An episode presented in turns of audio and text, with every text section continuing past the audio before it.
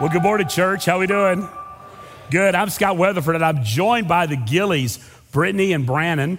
And uh, you guys, uh, Gillies, uh, of not of the famous Pass It Get Down Dina, Dina Gillies. You've never heard that before. Never. Never, yeah. So Brandon and, and Brittany. Now, Brittany grew up here in the church. She's the daughter of Barbara Stevens. And Mike, yeah. Mike went home sick. I guess my preaching made him ill. I'm sorry about that. But, uh, but Brittany, you grew up here in the church, right? Yeah, you've been, uh, you guys have been here, gosh, all your life, basically, right? So this is your family. This is your home church. And Brandon, you married into this thing. So welcome to Wimberley and welcome to the crazy. So we're really glad you're here. Now, you guys were international missions, missionaries with the uh, International Mission Board of the Southern Baptist Convention. And where did you guys serve? Where, where, where did God assign you in the world? We were in one of the stans, Tajikistan. It's a little bitty, not, not many people can point to it on a map. It's about 8 million people, 97% Islam. Yeah, they're in the middle of Central Asia, the Central Asian con- uh, culture. Uh, we were talking earlier, I'd been to Kazakhstan about five times uh, working with the, the, the international missionaries working there. And uh, so we talked about things like eating horse meat and you had horse sausage. Isn't that wonderful? Never try to sing after eating horse meat. She leaves you a little hoarse. Obviously, I've been eating horse even today. Uh, but also, they didn't, they didn't get a chance to drink some amazing drinks. Fermented mare's milk. Doesn't that sound delicious? We will not have any of that at the open house today, okay? And then fermented uh, camel's milk, which is even better. But you guys missed out on that. But you probably get, did get to go to the moonsha, right, or the, the banya and all that kind of creepy stuff that's there in, in, Central Asia. So you guys were there, and how long did you serve there? Uh, almost seven years. Seven years, wow. And what, did, what was your job? What was your assignment? Um, our job was uh, we worked with an organization that hired local believers, and we partnered with them. We would bring uh, drinking water to villages that didn't have any through natural springs. And so, we, as we did that work, we would share Jesus together and uh, get to know the locals and do that. So basically, you were there uh, as an NGO, a non government organization, supported by the generosity of Southern Baptist churches. Now, guys, get this, okay? Most every other mission organization in the world, the missionaries have to raise their own support. They have to go out, and then the agency, now get this, the agency will take a little bit off of what you raised to fund their, their things. That's not the way it is with Southern Baptists. Southern Baptists, we send missionaries and we support missionaries. So you guys were with an NGO because you couldn't go in there to plant churches, but you went to partner with local believers and hoping to start a indigenous church planting movement in Tajikistan or Kazakhstan or wherever kind of stan that was. Great. So you, you, you now how in the world did you end up there? Brittany, how'd that happen? Yeah, both of us at different points in our life felt called to do overseas mission work even before we were married. And so we knew once we got married that we would be going overseas somewhere. And it was through different relationships that we had that we ended up there in Tajikistan. We knew we wanted to go somewhere that people didn't know about and that there was predominantly lost people and wow that's how we got now that's that's a key word through relationships you know guys here we only partner through relationships if we don't have a relationship we're not partnering and so it sounds like we're going to be going to central asia at some point because of that. Now, I, I, this is totally off script. I know you're shocked by this. But how in the world did you two meet? And how in this dating process did it come up? Oh, by the way, I'm going to be a missionary. That had to be a wonderful, awkward conversation. How did you guys meet? So, at Gillies in Pasadena? No, no, I'm just kidding. yeah, yeah. It's actually better on, oh. a, on a carnival cruise in the buffet line. Yes. Wow, I think we need a video testimony of that, yeah.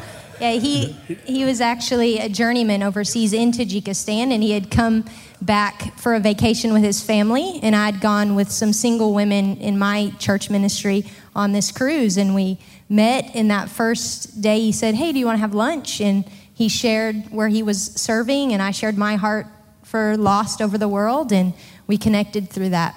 So he was a journeyman, and I was a teacher. That's crazy. Who knew, right? The love boat soon will be making another voyage.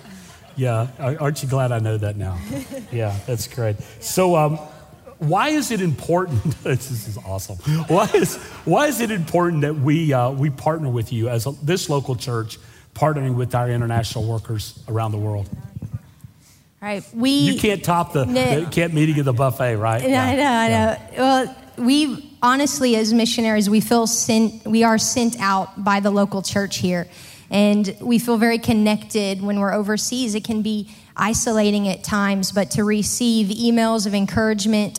Even Melinda came out to visit us once, and we were able to share our life with her um, it just really offers the support to allow us to persevere and continue to be about the task and to stay there longer, building lives there. Yeah, it's, it's really cool. I know when I worked in Kazakhstan, one of my assignments, I spent, get this, three days drinking tea in a Stalin apartment, coaching Kazakh planters with, a, with an interpreter. There were times in that, and to get this, y'all, they were speaking Kazakh, I was speaking English, our form of English. And um, there were times that I did not need the translator. I knew what they were saying because pastoring is pastoring, whether it's Kazakhstan or in Texas. It's kind of the same. So, so all right, now we're doing this, this, this giving. Uh, the International Mission Board, we call it the Lottie Moon Christmas Offering in honor of Lottie Moon, who was a missionary who actually served in China and died on her way back. Gave, I guess maybe we call her our martyr. I don't think that was the case but Lottie Moon was a great example of this. So we have this mission gift now in her honor. Why is this important, Brandon? Why is this important that we give at Christmas time uh, to this particular offering? Um, that's the great thing about Southern Baptist is we're pooling resources for the Great Commission, and so we got forty thousand plus churches. Little churches you can't support a missionary. Big churches that can support several. We pull them together, and all that money go, goes towards missionaries doing their work, getting um, going out there sharing their faith, discipleship and reaching places that we've never heard of, like Tajikistan. Yeah, Tajikistan is not on the radar. All, right? We all know about Mexico missions and you know Southern America or whatever, but you start to get farther away, nobody knows about it. But with uh, Lottie Moon and things, we can reach those unreached peoples that nobody's ever heard of because they need to know, uh, need to know about Jesus as well. So that's right, and to see uh, the indigenous local pastor, the local church coming up and starting a movement, and where the Stans become influential to all that area of the world where these people could come to Christ. Now, I want you guys to know this: that 100% of the gifts we give for the Lottie Moon Christmas offering goes directly to support missionaries. None of it goes to administration. All of it goes to the work there. And I know that, gosh, almost 50% of your budget was funded through, uh, through this. So this is a cool thing. Now, I want you guys to know this as well. This is cool. This church, First Baptist Church Wimberley, was 18th in the state of Texas in generosity for giving to this, the missions last year. 18th. Yeah, it's either we're really good or somebody's slacking. 18th. And so we've always had this spirit of not pay, pray, and stay out of the way, but pray and give and go to be the hope of the world. So you guys are back. You're teaching school right now, which is a lot like drilling wells in yes. a foreign country. It's a little harder, maybe. Yeah, that's right. And uh, you're, you're home making sure Mike and Barbara are entertained. You guys have like 15 kids? Just three. And it feels like 15. Yeah, but yeah, you guys are back, and we look forward to seeing you. They're already volunteering in our student ministry area, and we're just so proud of you. Now, I didn't do this the last gathering, but I want to do it this time. How can we pray for you? Because I want to pray for you. Uh, we want to pray for you. How, what, what can we pray for you about?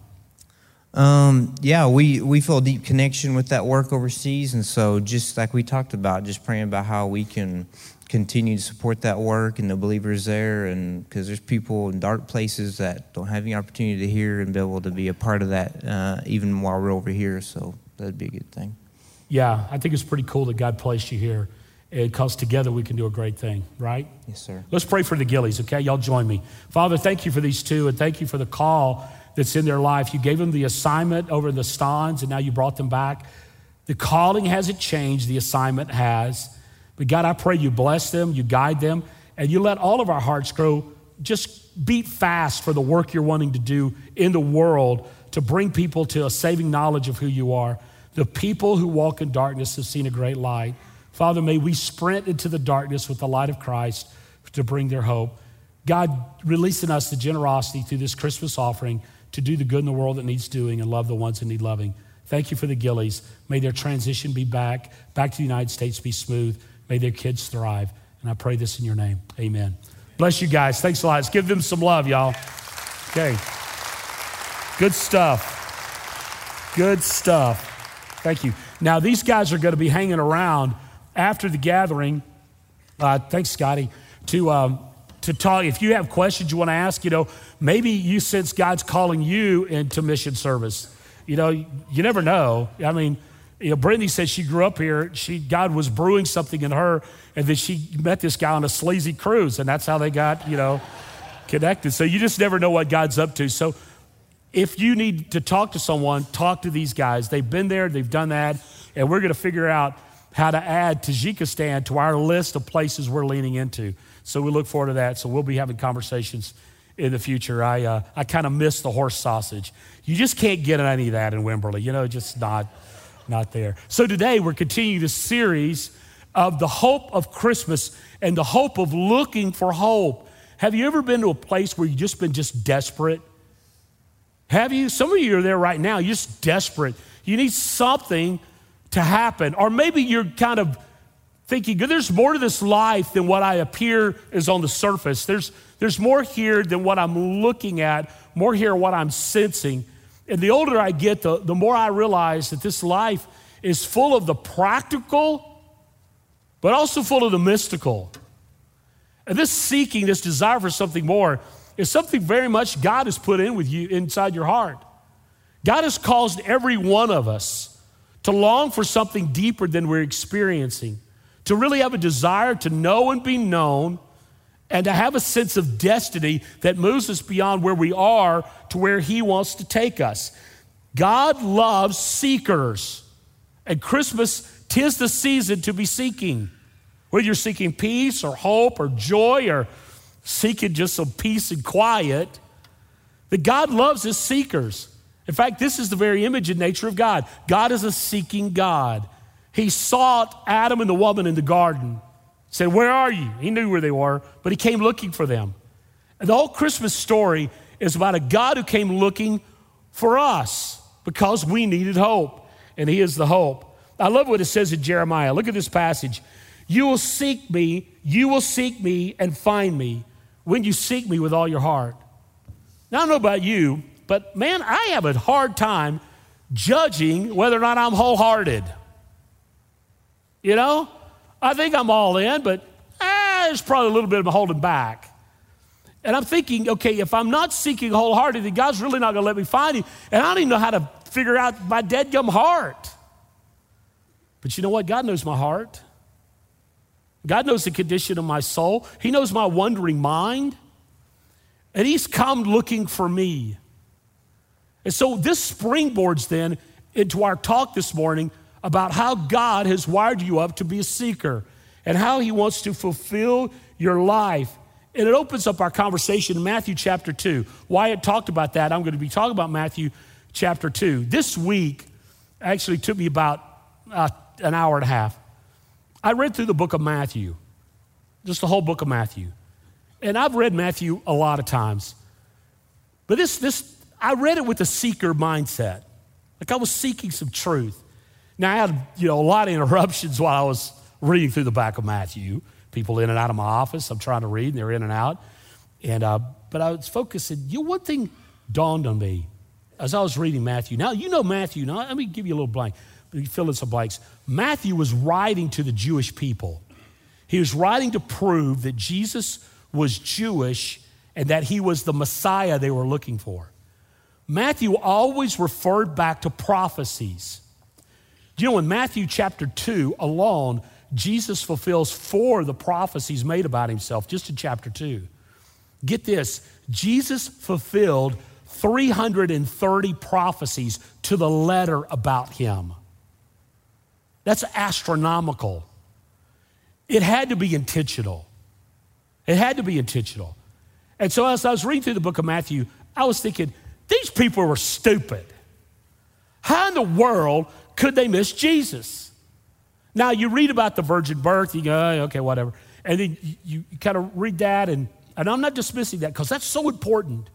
And I read about Jesus in, in, Nazareth and Jesus, you growing up and Jesus teaching at the temple and Jesus, and these people were so dismissive. And so he would heal people and raise people from the dead and walk on the water and take fish and loaves. And like, why didn't they get it?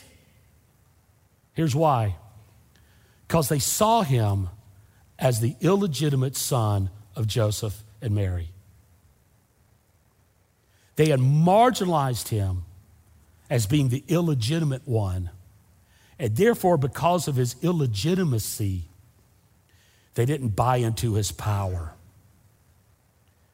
Jesus, born of a virgin, the very act of God, man had nothing to do with this. Mary, an empty vessel, carried the Spirit of God, and we marginalized him marginalized him as illegitimate. And we miss him. But God says, I will not miss you. Have you ever been marginalized? I got to thinking about this as I was reading this. I grew up marginalized. I wore glasses, thick glasses. And when I uh, would go, I, these are just reading glasses, I wear them for fashion. I look smarter with them on. I need all the help I can get. But I had my eyes fixed several years ago, but I wore thick glasses. I was a pretty good athlete, but my coaches marginalized me because I had glasses on. Pretty good musician, but I would be marginalized because I had glasses on. Be pushed aside because I had glasses on. I was a hunk of hunk of burning love, but those girls had pushed me aside. And then something happened. I got contact lenses. That's where Tara saw me. Then she needed glasses. Anyway. But being marginalized is no way to live. And the King of Kings and the Lord of Lords was marginalized. But there were some people who were seeking him, who looked at the prophecies about him, and they worshiped him, and they were changed by him. And today we're going to go on this journey. And we're going to see what it means to be someone who seeks hope with all your heart. I saw a bumper sticker once that said this Wise men still seek him. Y'all remember that bumper sticker? Are you wise? Then let's seek. Let's pray together. Father, thank you for what you're going to say to us this morning. And I pray, Father, we'll be ones who seek you.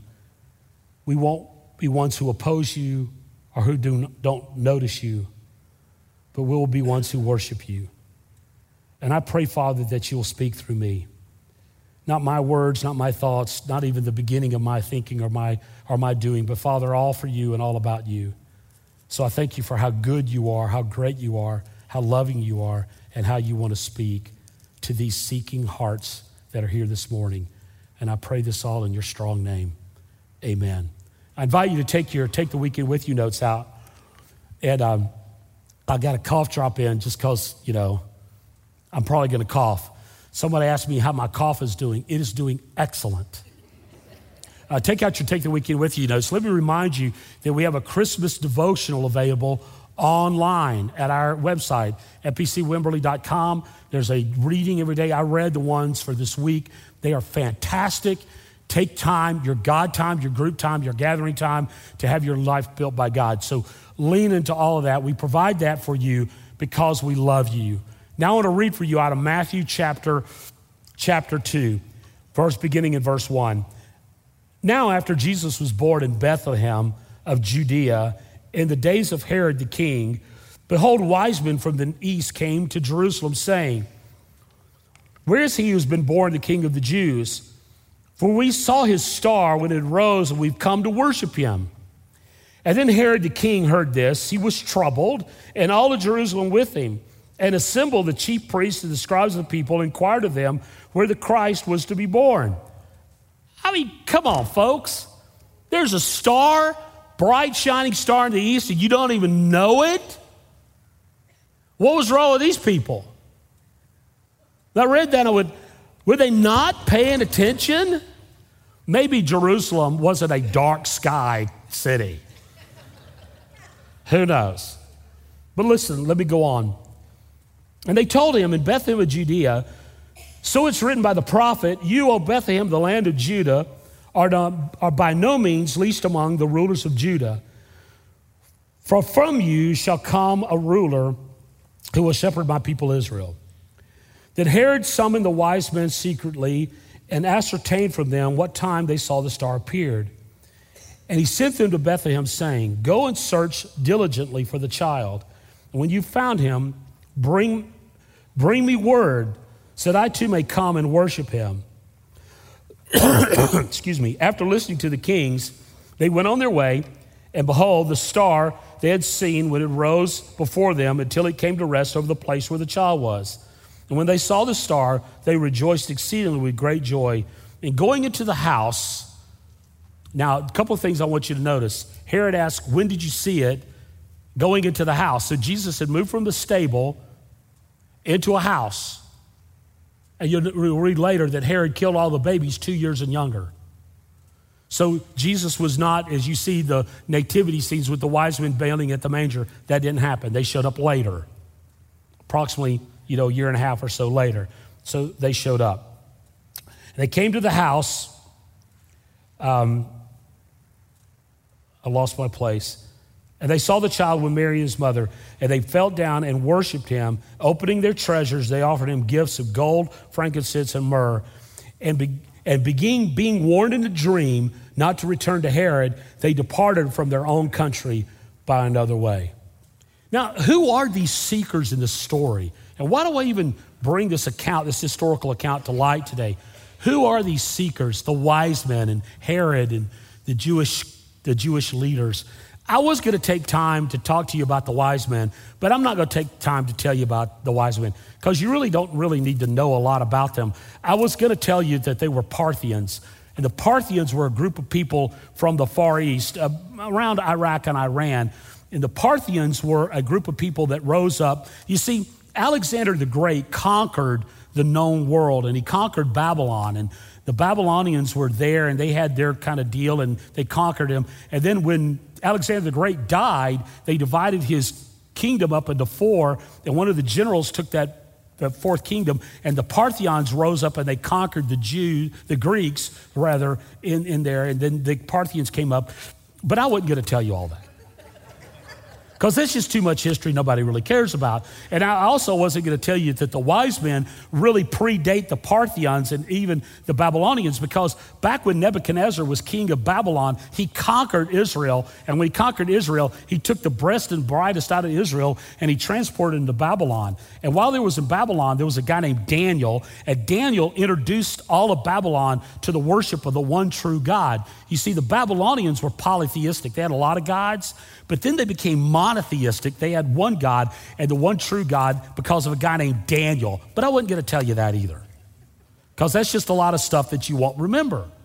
And That, but Daniel had led them through signs and wonders and interpretation that they started kind of a movement, the wise men of the East, called the Magi or the wise men, kind of a school of thought bubbled up where they were into mathematics and astronomy and astrology, stargazing and interpretation and dream interpretation. And they were kind of into that. And the, these group of wise men, even when the Greeks conquered, those wise men stayed. Even when the Parthians conquered, those wise men stayed. Even when the Romans conquered, those wise men stayed. In fact, the Romans and the Greeks recognized the wise men throughout the whole Roman Empire as what they called the kingmakers. If these wise men saw in a vision you were going to be a king, then you were going to be a king. But I wasn't going to tell you all that either. Because this is a lot of stuff, right? But these, these dudes, in fact, they say there's three of them. Their names are Caspar, Melchior, and Belteshazzar. How did they come up with three? Because somewhere down the line said, there got to be three. They bought three gifts gold, frankincense, and myrrh. He's kind of like the salesman said, There's gold, there's frankincense, but wait, there's myrrh. Get it? There's more.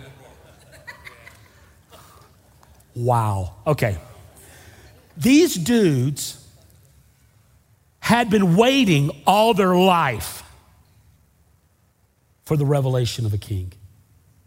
They've been waiting 500 years.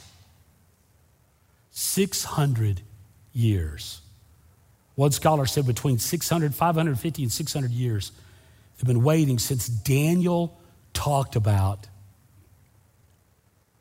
the one who's going to be born. Wow. And they saw the star and they went, boom, he's here. Let's go. Saddle up the camels, dudes. We're out of here. I'll tell you something else crazy. Not that you need to know it. That the bishop of Cologne claimed he had the skulls of the three wise men. Like what he's doing that. A lovely cup holder. Here's the skull of a wise man. Put your Red Bull in there. That's right, because they'll give you wings. These wise men were living their life looking for what they found in Bethlehem. What about you? Interesting. Tara and I were talking about this this week because I was telling her about the stuff I wasn't going to tell y'all about. And she's going, How do you keep all that nonsense in your head? I don't know. There's nonsense and there's snot. That's all there is right now in my head. And so I was her, I said, You know, it's really interesting. They brought gold and frankincense and myrrh. And you know, you read theologians and they said, Oh, they brought gold because he's a king. Oh, they brought frankincense because of his death. And they brought myrrh because he's going to anoint him for his death. Uh, yeah, yeah, yeah, yeah, yeah, yeah. And I said, uh uh That may be like reading into it. Here's why they brought gold, frankincense, and myrrh because Mary and Joseph were broke. They couldn't afford to stay in Motel 6. They were broke.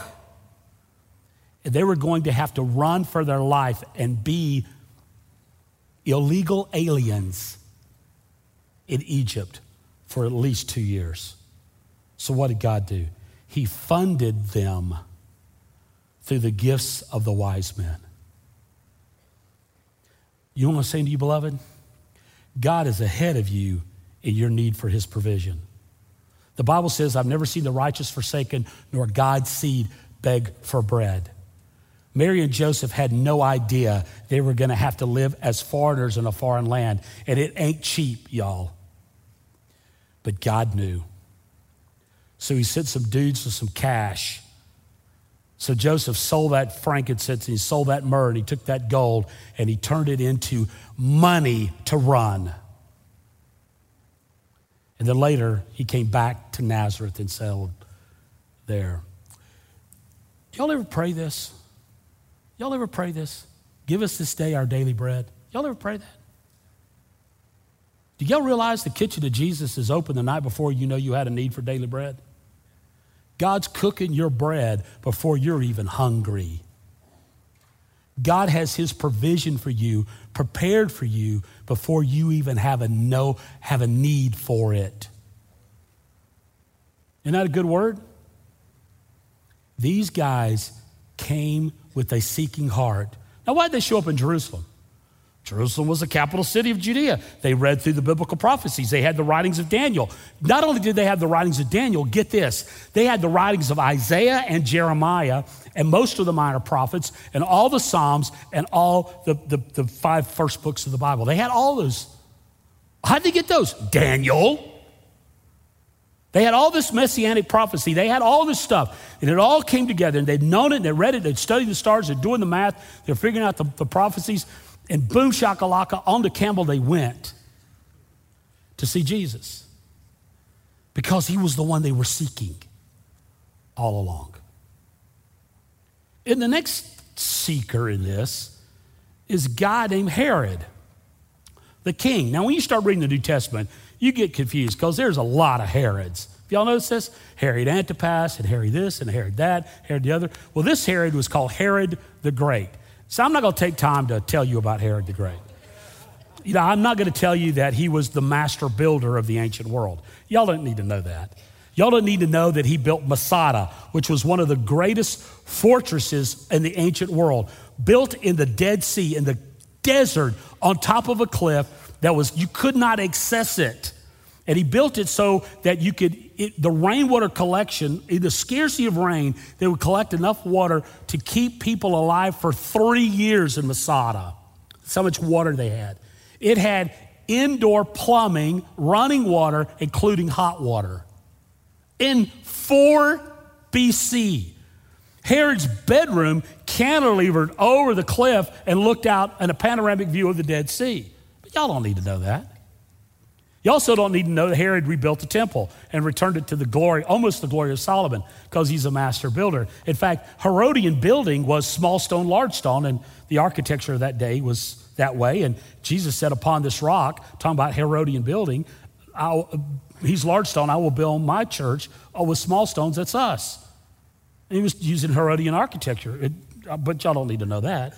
And then also, y'all don't need to know that he built Caesarea, which was a city, a modern city, covered in white plaster that could be seen from miles away. If you go with me to Israel, you'll get to see Caesarea.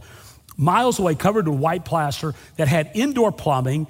Uh, you, you, we in Texas were still going in an outhouse, and in 6 BC, they had indoor plumbing in Caesarea including hot baths and running water, sanitation, the whole deal, curb and gutter. We don't have curb and gutter in, Wimberley. And this is Herod the Great, but y'all don't need to know that. Y'all need, also don't need to know he was crazy as a pet coon in a cage. He was nuts.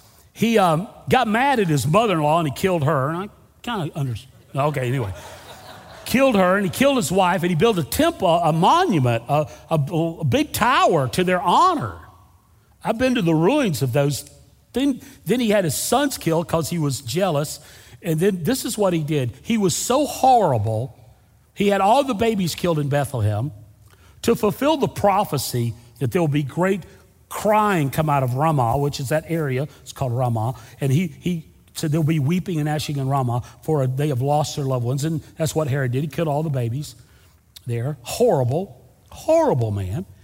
And he was so bad that he knew when he died, nobody was going to grieve. Nobody was going to grieve for him. He, he knew that. So he had the leading people in Jerusalem incarcerated. So upon his death, they would be executed. So he would guarantee there would be mourning in Israel because he killed all these people. And he was against Jesus. He was so paranoid and crazy, but y'all don't need to know all that. Are you opposing Jesus? We live in a society that opposes Jesus. You know, in our society, you better not talk bad about other religions except for Christianity. You can get away with that. Because we're bumpkins and fools. You, you better not talk about Confucius or Muhammad or Buddha or whoever else. But you say what you want to about Jesus. Do you know why? Because Confucius and Buddha and Muhammad can't do anything for you, but Jesus is God and He can change your life. Are you like Herod? You're opposing? And then the third kind of seekers in this, this narrative is the Jewish leaders and scribes. You got dead gum wise men living in Persia that are looking for a star and waiting for fulfillment. And the people of the law, the people are supposed to know what's going on, the religious folks, Jesus is born seven miles away from them and they miss it. There's a dead gum star in the sky and they miss it. Are we just oblivious? Go through our lives willy nilly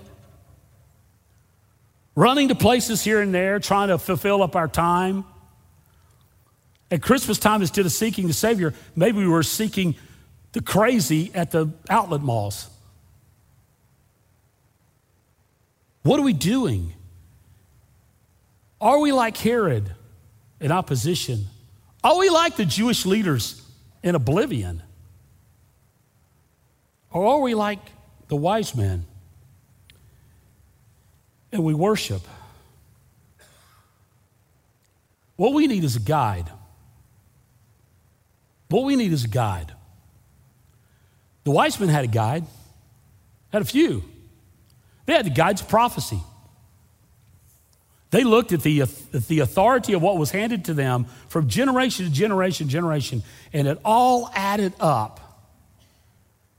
And then they had a star. Did y'all know the star, Bethlehem star, was first pronounced by God in Deuteronomy chapter 24. Wow. Now, the star is kind of a debated thing, and people today, yeah, I watch the Discovery Channel, you know, discovering ignorance. I watch the Discovery Channel, and they talked about the Bethlehem star, the star of destiny, and the star of destiny. Was it a low hanging comet that was suspended in sky and stayed there kind of in perpetuity during this time? Just a comet that stayed in illuminated light. Was that? And then astronomers go, no, it couldn't be because a comet has to be moving, it can't be suspended. But if God can walk on water, if he can take fish and loaves and feed 5,000, I think he can hang a star, a comet, suspended over the earth. Some say it was, it was the king of planets lining up, Jupiter lining up with Saturn in a perfect alignment that illuminated this place almost in a spotlight of the Middle East. Could that happen? Absolutely. Some have said the star of destiny was not a practical physical star, but it was the illumination of the wise men in their hearts and their minds. And the star of destiny was the inward light of God showing himself to them individually and collectively. I don't like that. That's too much of what's called Gnosticism, the inner light stuff. I think it was real. I think it was literal. I think it was shown. And I think it declared that Christ is born. How could the religious leaders miss it? Because they weren't looking for a guide. They weren't looking for a God. They were looking for a religion. They were looking to come on to church on Sunday, sing the hymns, and act like the devil on Monday. Just saying. Not that there's any of you.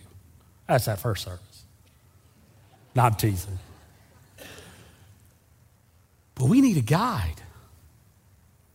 The guide of the truth of Scripture, the guide of prophecy, the guide, the physical guide of the star, the guide of the baby being born of a virgin. Why is the virgin birth matter? Because Jesus was not the illegitimate son of Joseph, but he's the only begotten of the Father, full of grace and truth. Not marginalized, but magnified. Not pushed aside, but adored forever. We need a guide. That God is literally playing hide and seek in the open. Here I am. The God you've been looking for. Do you need help this Christmas? Come to Jesus. You need peace this Christmas? Come to Jesus. You need joy this Christmas? Come to Jesus. You need provision this Christmas? Come to Jesus. This thing you've been seeking, for unto us a child is born, unto us a son is given. And the government shall be upon his shoulders, and his name shall be called Wonderful Counselor, the Mighty God, the Everlasting Father, the Prince of peace. Tis the season for seeking. Seek no more. The other day, my two little, little delights were at my house Ivy and Lily, my two little granddaughters. And uh, just a little, just kind of self disclosure Papa can be just a little lazy especially on a Sunday afternoon. Papa likes to sit in his recliner. I'm so lazy, I got an electric recliner. That's lazy, y'all. You don't have to work to push it back. You just, you know, it's awesome. And so I, the little girls were coming over, and I decided I'm going to be engaged. I'm going to be engaged. And Tara's going to go, What? I can't even do the what anymore. My voice, voice is so, uh, voice is so hoarse.